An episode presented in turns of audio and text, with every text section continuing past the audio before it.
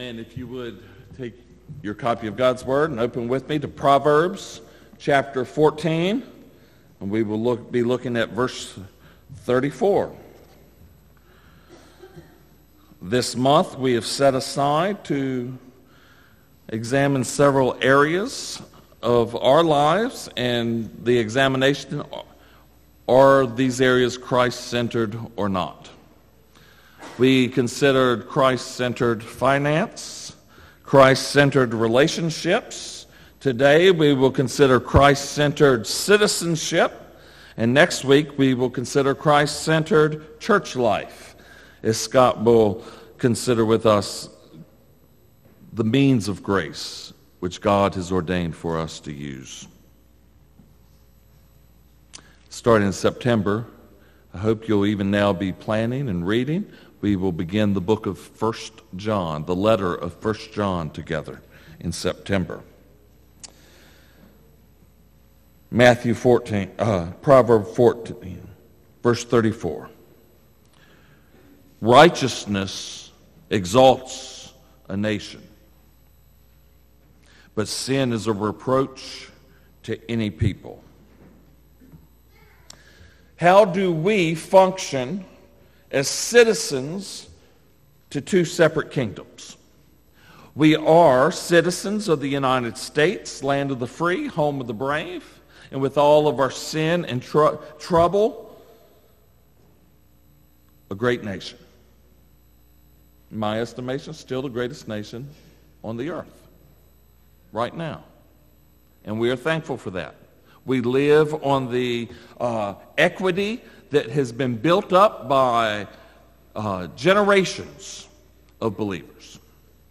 And we want to recognize that. But we're not merely citizens of the U S of A. We are citizens of a heavenly kingdom. Philippians chapter three, verse twenty says, our citizenship is in heaven, and from it we await a Savior, the Lord Jesus Christ. So we are presently aligned in two kingdoms. Now, even as I say that phrase, two kingdoms, there are all sorts of debate in theological circles about two kingdoms and radical two kingdoms and how to work these things out. Well, I want to ask this question this morning. Where do these citizenships overlap? So if you can imagine a Venn diagram, where is it and how does it that our citizenship in one kingdom affects the citizenship in the other? And before we consider that, there are some dangers that we should address and prepare and take up before we consider that, so that we would be forewarned, so that we would know uh, how we ought to proceed. Danger one, churches have, Christians have, whether wittingly or unwittingly, taken verses to God's covenant people, Israel, and tried to apply those verses to America. This is a travesty. We should not do that. America is not Israel.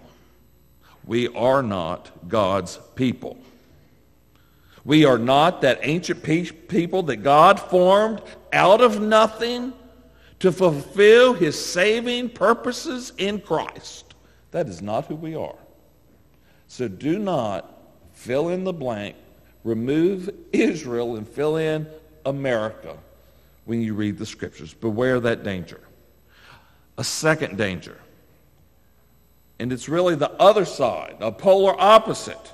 We take God's word and we take God's warnings and we apply them to others and we apply them to people around us and we apply them to the nation that we're a part of, but we separate ourselves from the nation that we're actually a part of. So wherein we claim our heavenly citizenship, but we disavow our earthly citizenship.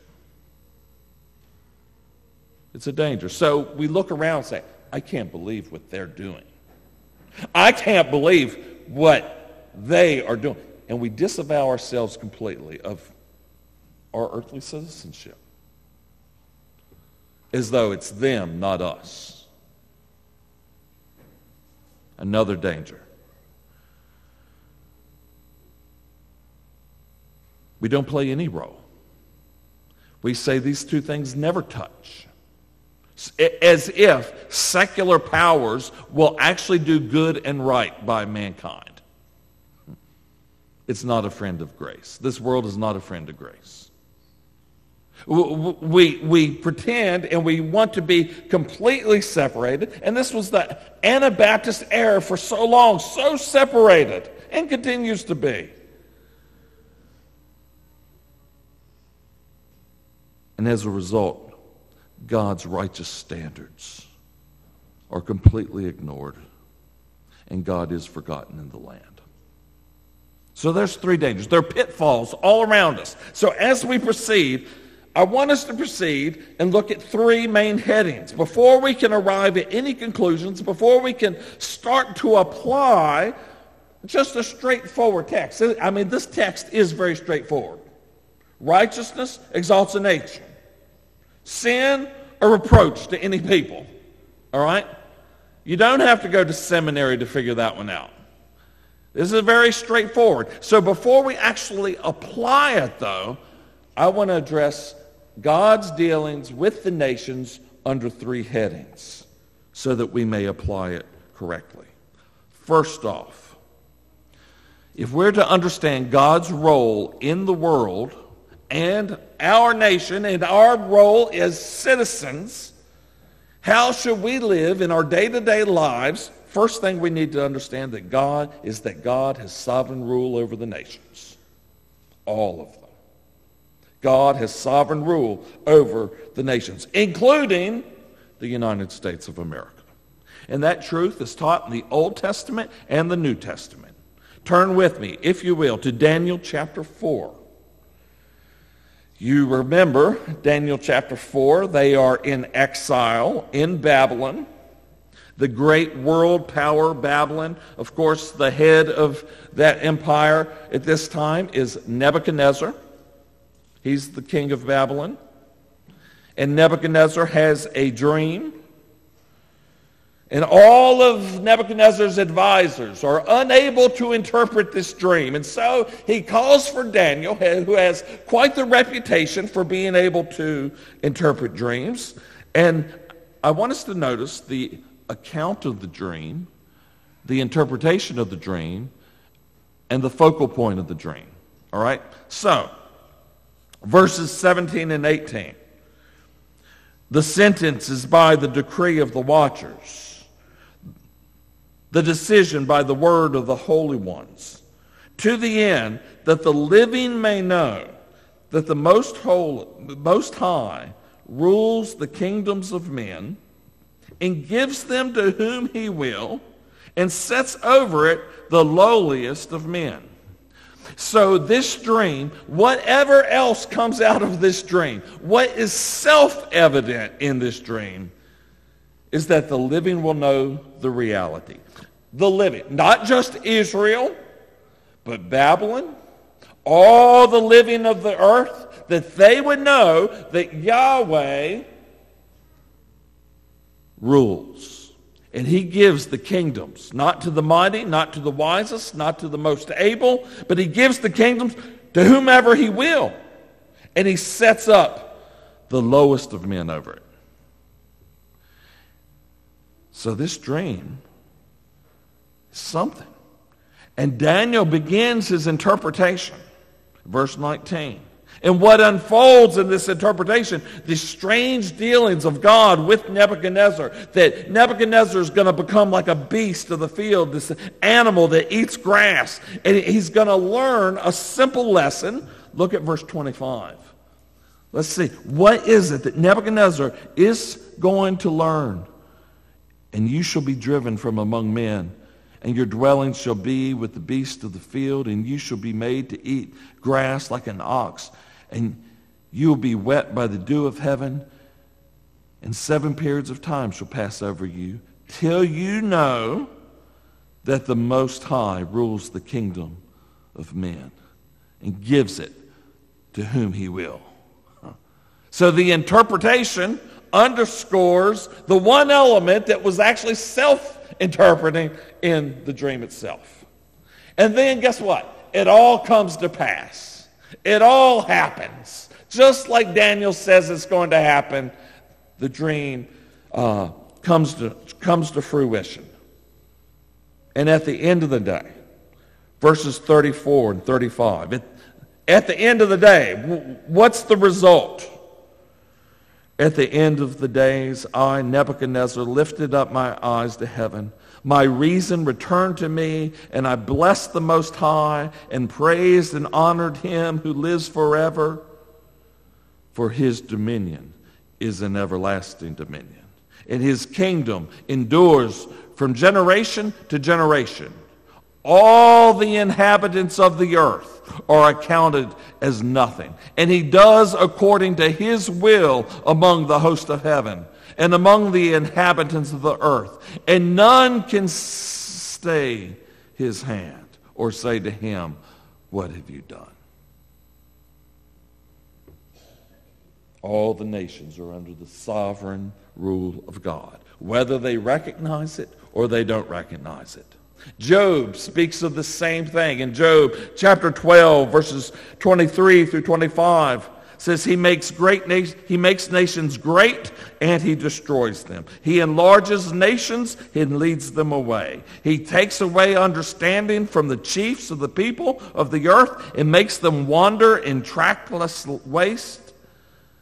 They grope in the dark without light, and he makes them stagger like drunken men.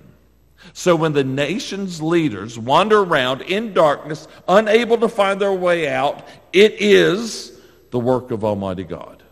When the leaders of the earth, when they don't even have the power to sort out their own troubles, when they are like a drunk man who's unable to figure out some complex mechanism, when that's the case, they merely stagger around like drunken men. That is the work of the sovereign God.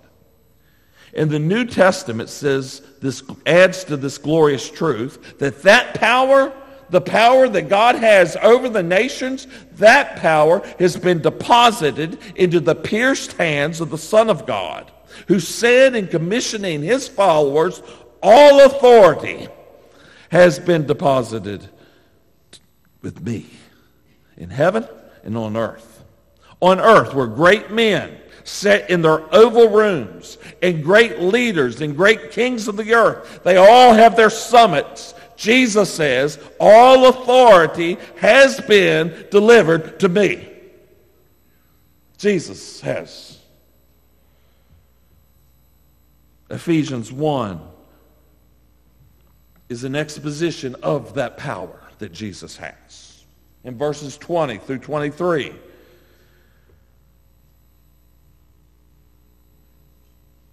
that he worked in Christ, the power that he worked in Christ when he raised him from the dead and seated him at his right hand in the heavenly places, far above all rule and authority and power and dominion, and above every name that is named, not only in this age but also in the one to come. And he put all things under his feet and gave him his head over all things to the church, which is his body, the fullness of him who fills all in all. The nations are subject to the rule of Almighty God. And friends, without that truth, the fate of the nations, the fate of our nation, the direction of nations is only left to the scheming and the plotting of men, whether they're good men or whether they're evil men. That's all it's left to, just blind faith. There's no instruction for the nations then, if that's all there is. If the nations of this world are not under the rule of Almighty God, there is no instruction for them. But if God Almighty rules and he holds the reins of government and kings and governors and, and rulers, and he has spoken, then, secondly, the nations are accountable and will be accountable and will face God's judgment. So he rules the nations, and secondly, he judges the nations. We must know that, Before we consider how to live as citizens, we need to know God judges the nations. That is what Romans one eight all the way through chapter three is going to deal with. God's people, Israel, yeah, they're fallen. The nations, yeah, we're fallen. All have sinned. All have come short of the glory of God. All of us together. None of us are righteous. All of us have become worthless. None of us have done good. We've all done gone our own way. Every single one of us. Whether those people have received special general revelation or general revelation. Whether special revelation like ancient Israel. Or whether like Egypt and Scotland and America. We were not Israel. We are the nations. All of them together have become worthless. Psalm nine, verse seventeen says, all the nations forget God. The for, they forget God. They forget him from general revelation. Yeah, it's there. That's Romans one, right? They have a knowledge of God, but they suppress the truth in unrighteousness. Or they have special revelation, they have the word of God, and they forget him, and they forget what it says. All nations are subject to the, God's judgment. Do you understand, in our world, that God does not wait for the decisions of our Supreme Court before he is involved? He doesn't say, well, you believe in separation of church and state. You interpret that as utter godlessness of the state. So guess what? I'm going to wait to see how your courts decide to see if you are actually accountable to me or not. God never says that. We are accountable to him. This nation is accountable to Almighty God. The Supreme Court can make thousands of declarations to say otherwise.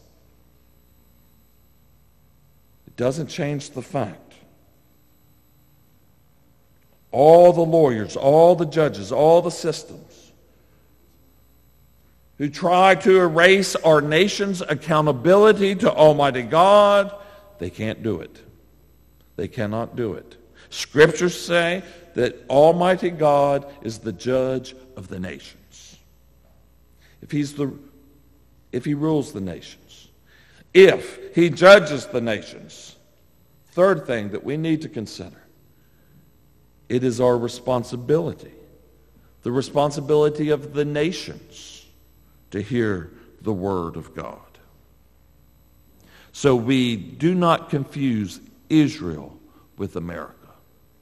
But it was an Israelite prophet that Scott read from earlier, who a chapter earlier than what Scott read, in chapter one, verse five, God tells Jeremiah he has made him a prophet, not just for the people of Judah, but a prophet to the nations.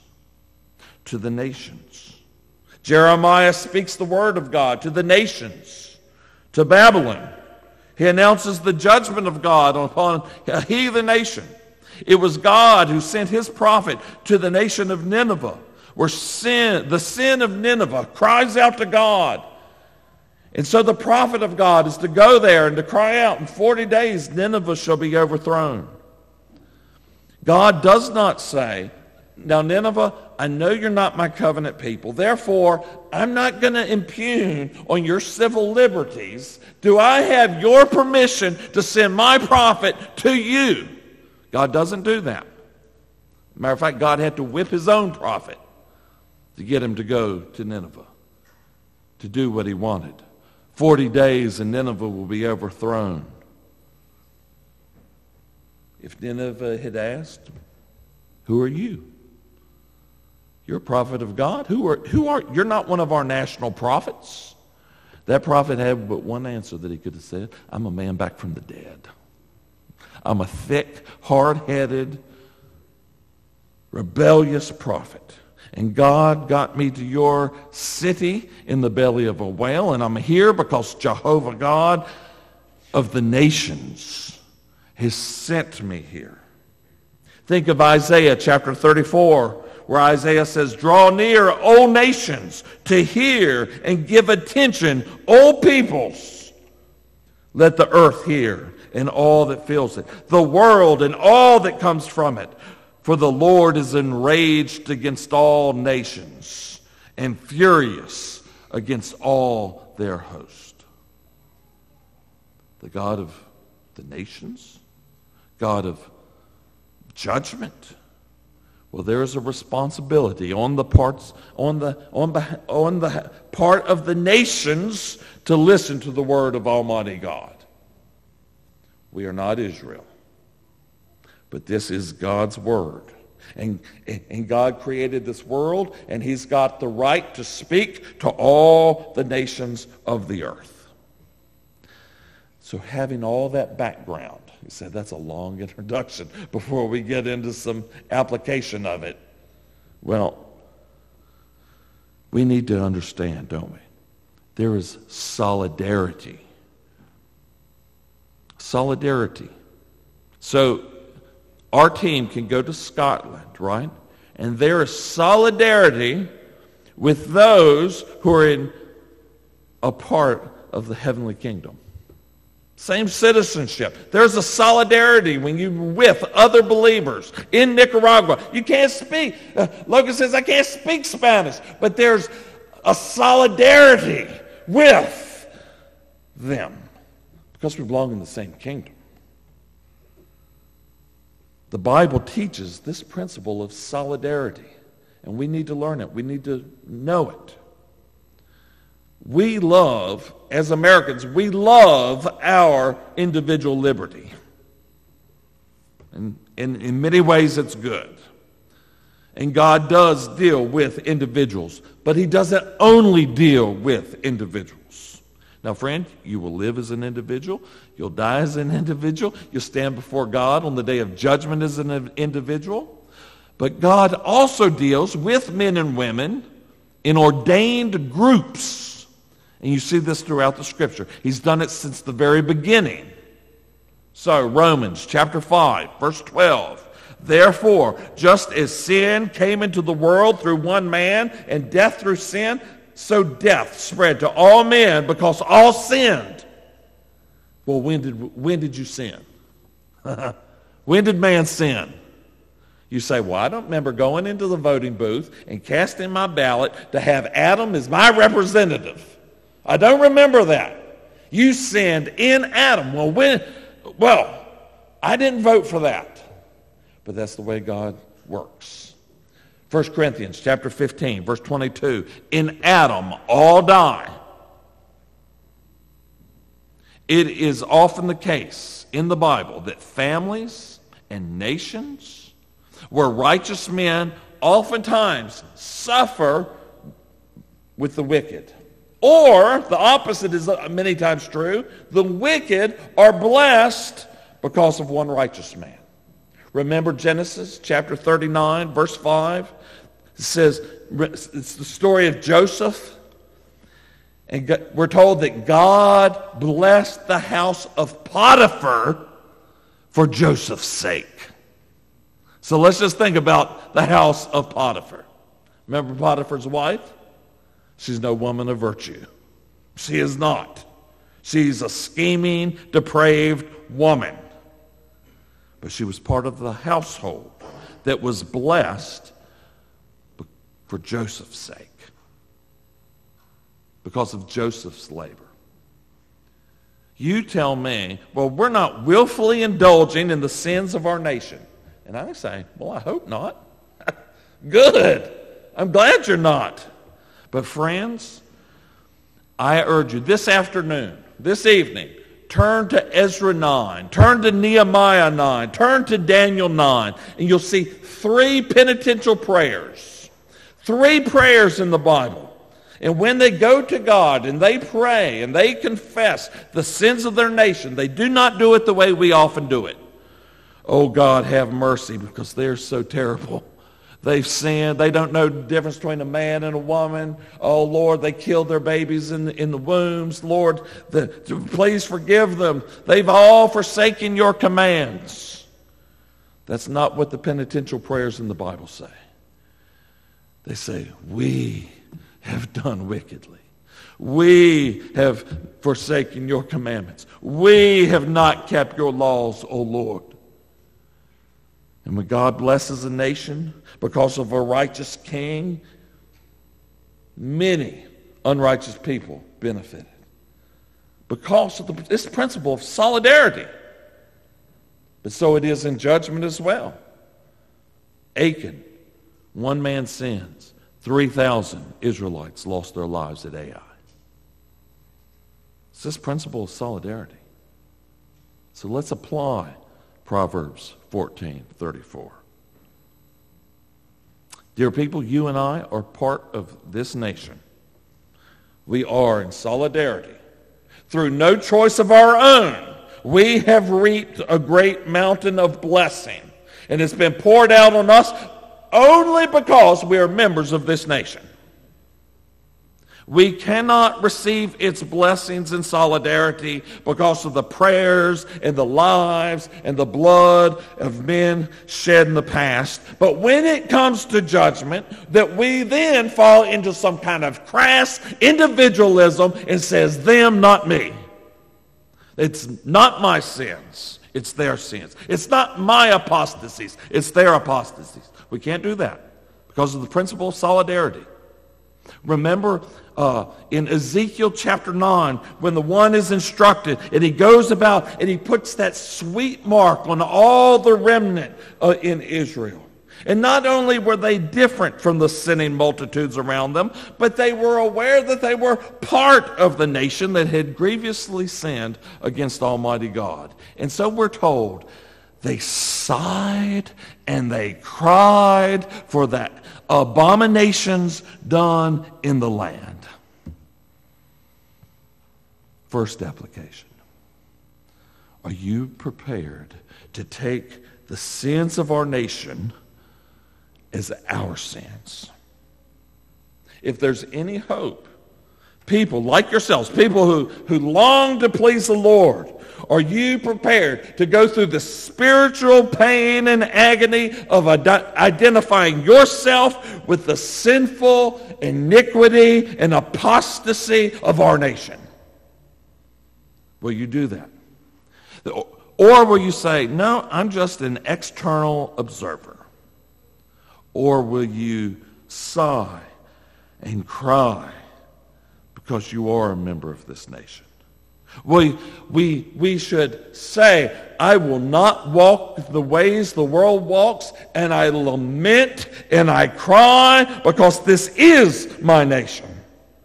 And we have sinned against God. God has been forgotten. The idols of luxury and ease have been established, and guess what, friends? You too have followed after them. You too. As we lament and pray and cry, we do not do so and say, Lord, please establish again Reaganomics in the land. We don't do that. We say, Lord, if everything else is taken away. Lord, we do not pray for a lavish lifestyle. We do not pray that we can buy more things and invent more sin. But Lord, even if it's all stripped away, oh, that we would live in a world of righteousness, that we might avert the judgment of God. Will you do that? Will you pray that way? Will you lament and pray? But do not pray like the Pharisee. I pray, I thank you, Lord, I'm not like them.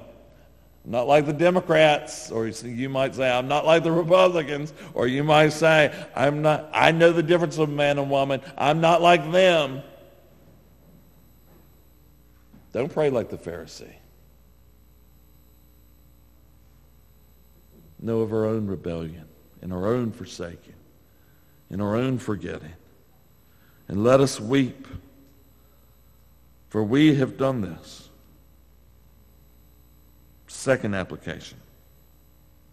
If God has spoken and his law is good and right, if he has told us what is morally acceptable, what is just and true, will you seek the standard of right to be promoted? above all else?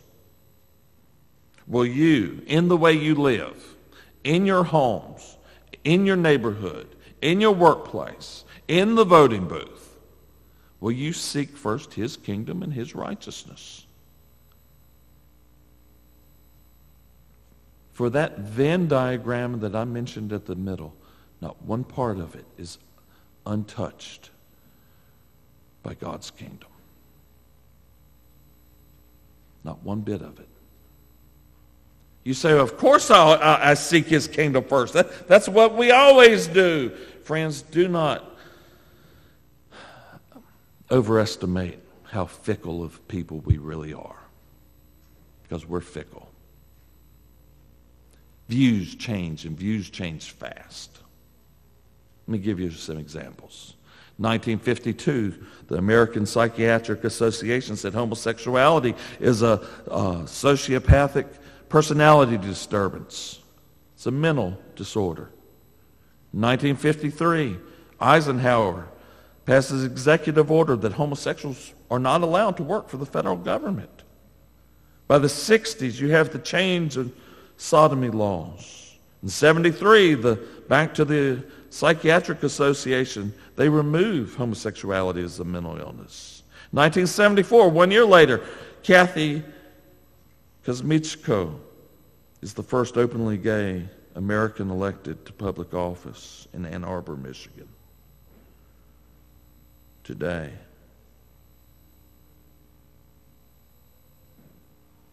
we celebrate it. You say, oh, yeah, that's them. No, no, that's us too. Let me give you some examples of how wishy-washy church folk can be. And I want to do this in some ways with uh,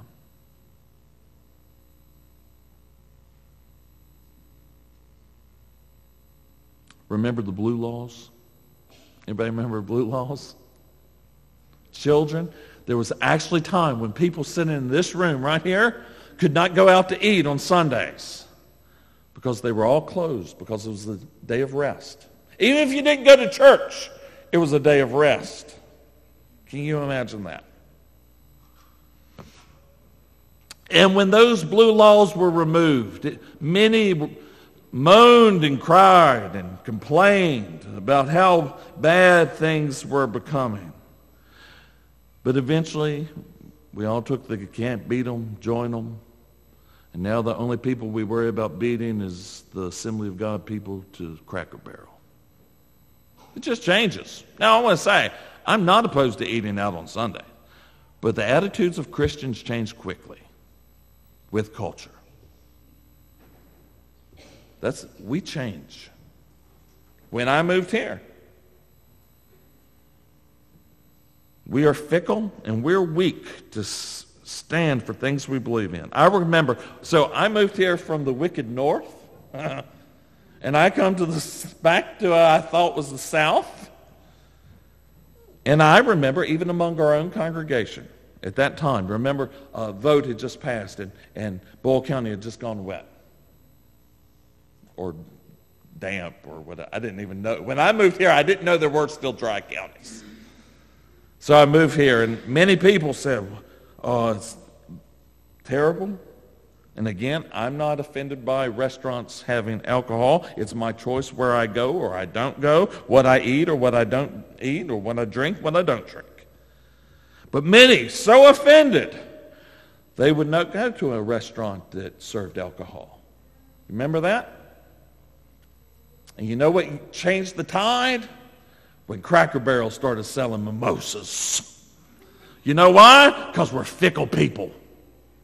And we won't stick, and we won't stand. We're, we're quick to move. And I say those, both of those are, are I say those with a bit of, uh, not jest, but levity. But there's even serious matters to come. But of the prostitute, the harlot, well, no, no, let's call them sex workers. Do not look down on their occupation. Now we say, oh, I don't know. I would never move on that.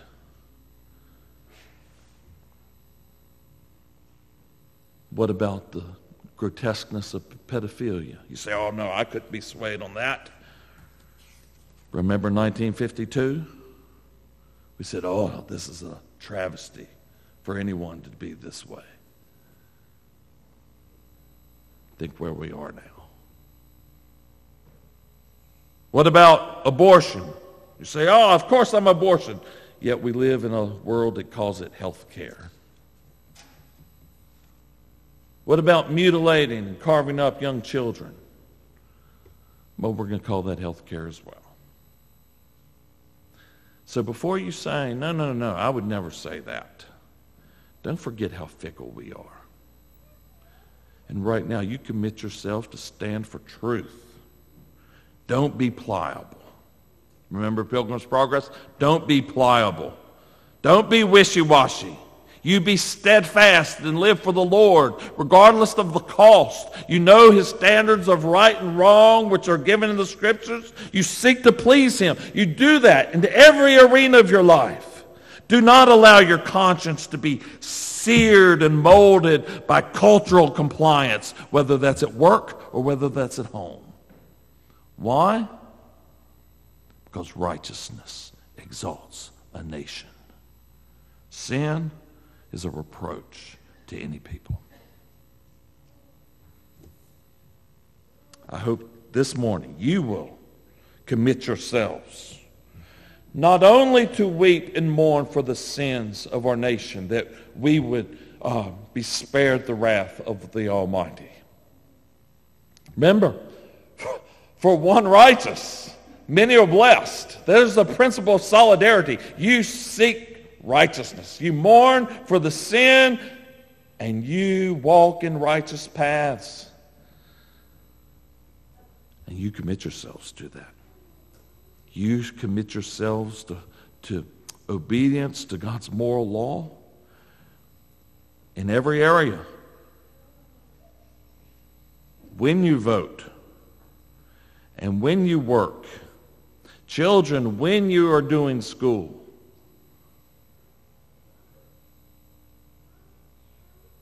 will you seek to live lives that please the Lord in all ways? That's what's before us. That's how you become a patriotic citizen. That's what it looks like for us as citizens of two kingdoms. Don't be pliable. Be steadfast. Live for the Lord. Righteousness exalts a nation, but sin is a reproach upon any people. So I want us to pray today. And as we pray, I want you, if you commit yourself to that. Live for the Lord. Don't forsake. Do not move from his righteous standards.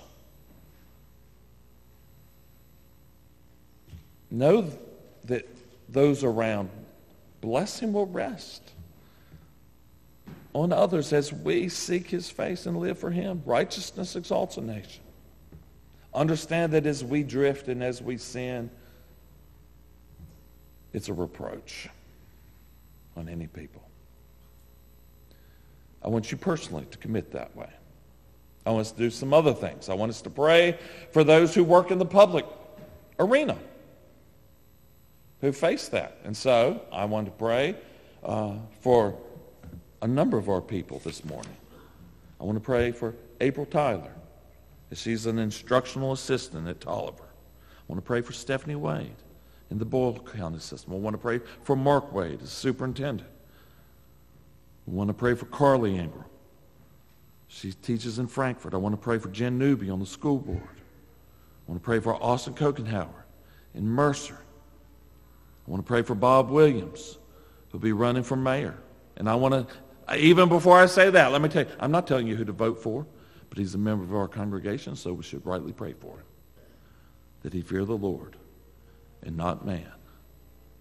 We want to pray for the civil magistrates, that they are God's deacon in the world.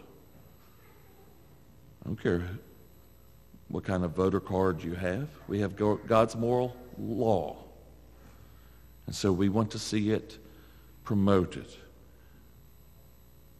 and pursued. I don't vote because of cards or history. I vote based upon what is honoring to the Lord and what is for the good of my neighbor. Will you commit to that? Will you commit to those things? Will you pray with me this morning for these that I mentioned and for our government?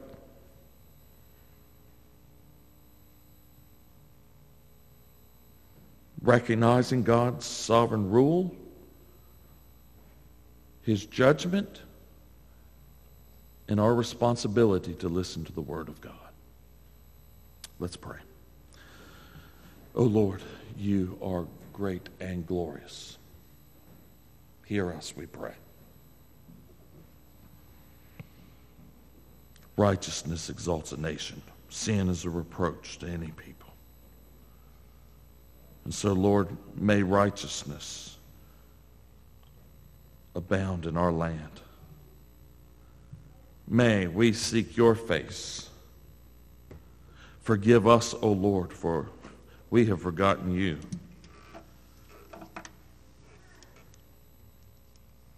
Our forefathers whose lives were not perfect, but lived in the fear of you, now are lived for excess and comfort and greed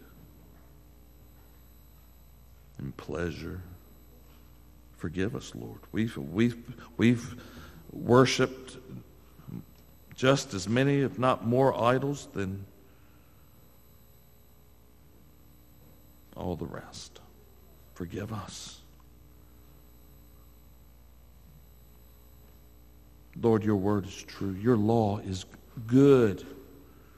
The principles of your law are not only good because you tell us that it's good for us. And so, Lord, may righteousness increase in the land. I pray for these who work in the public sphere. I pray for April. I pray for Stephanie. I pray for Mark. I pray for, for Carly and for Jen and for Austin and for Bob. And those who deal in public circles all the time. May this verse be etched in their minds and hearts.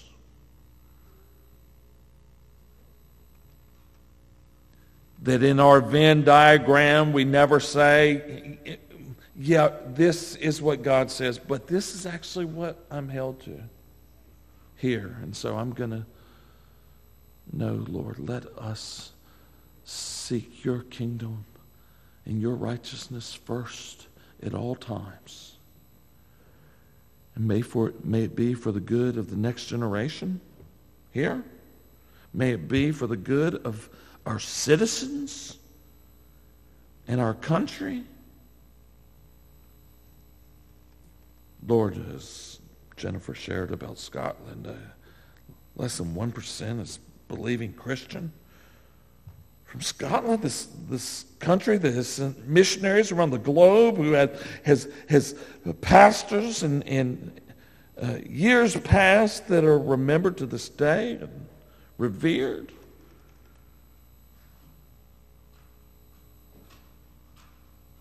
Oh Lord,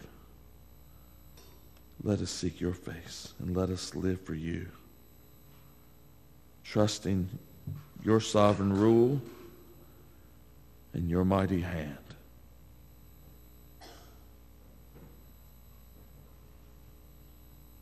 Have mercy for Christ's sake.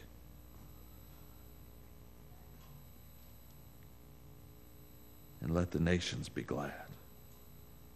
And let them rejoice in the triune God, in the salvation that is found in Christ alone. We pray this in Jesus' name. Amen.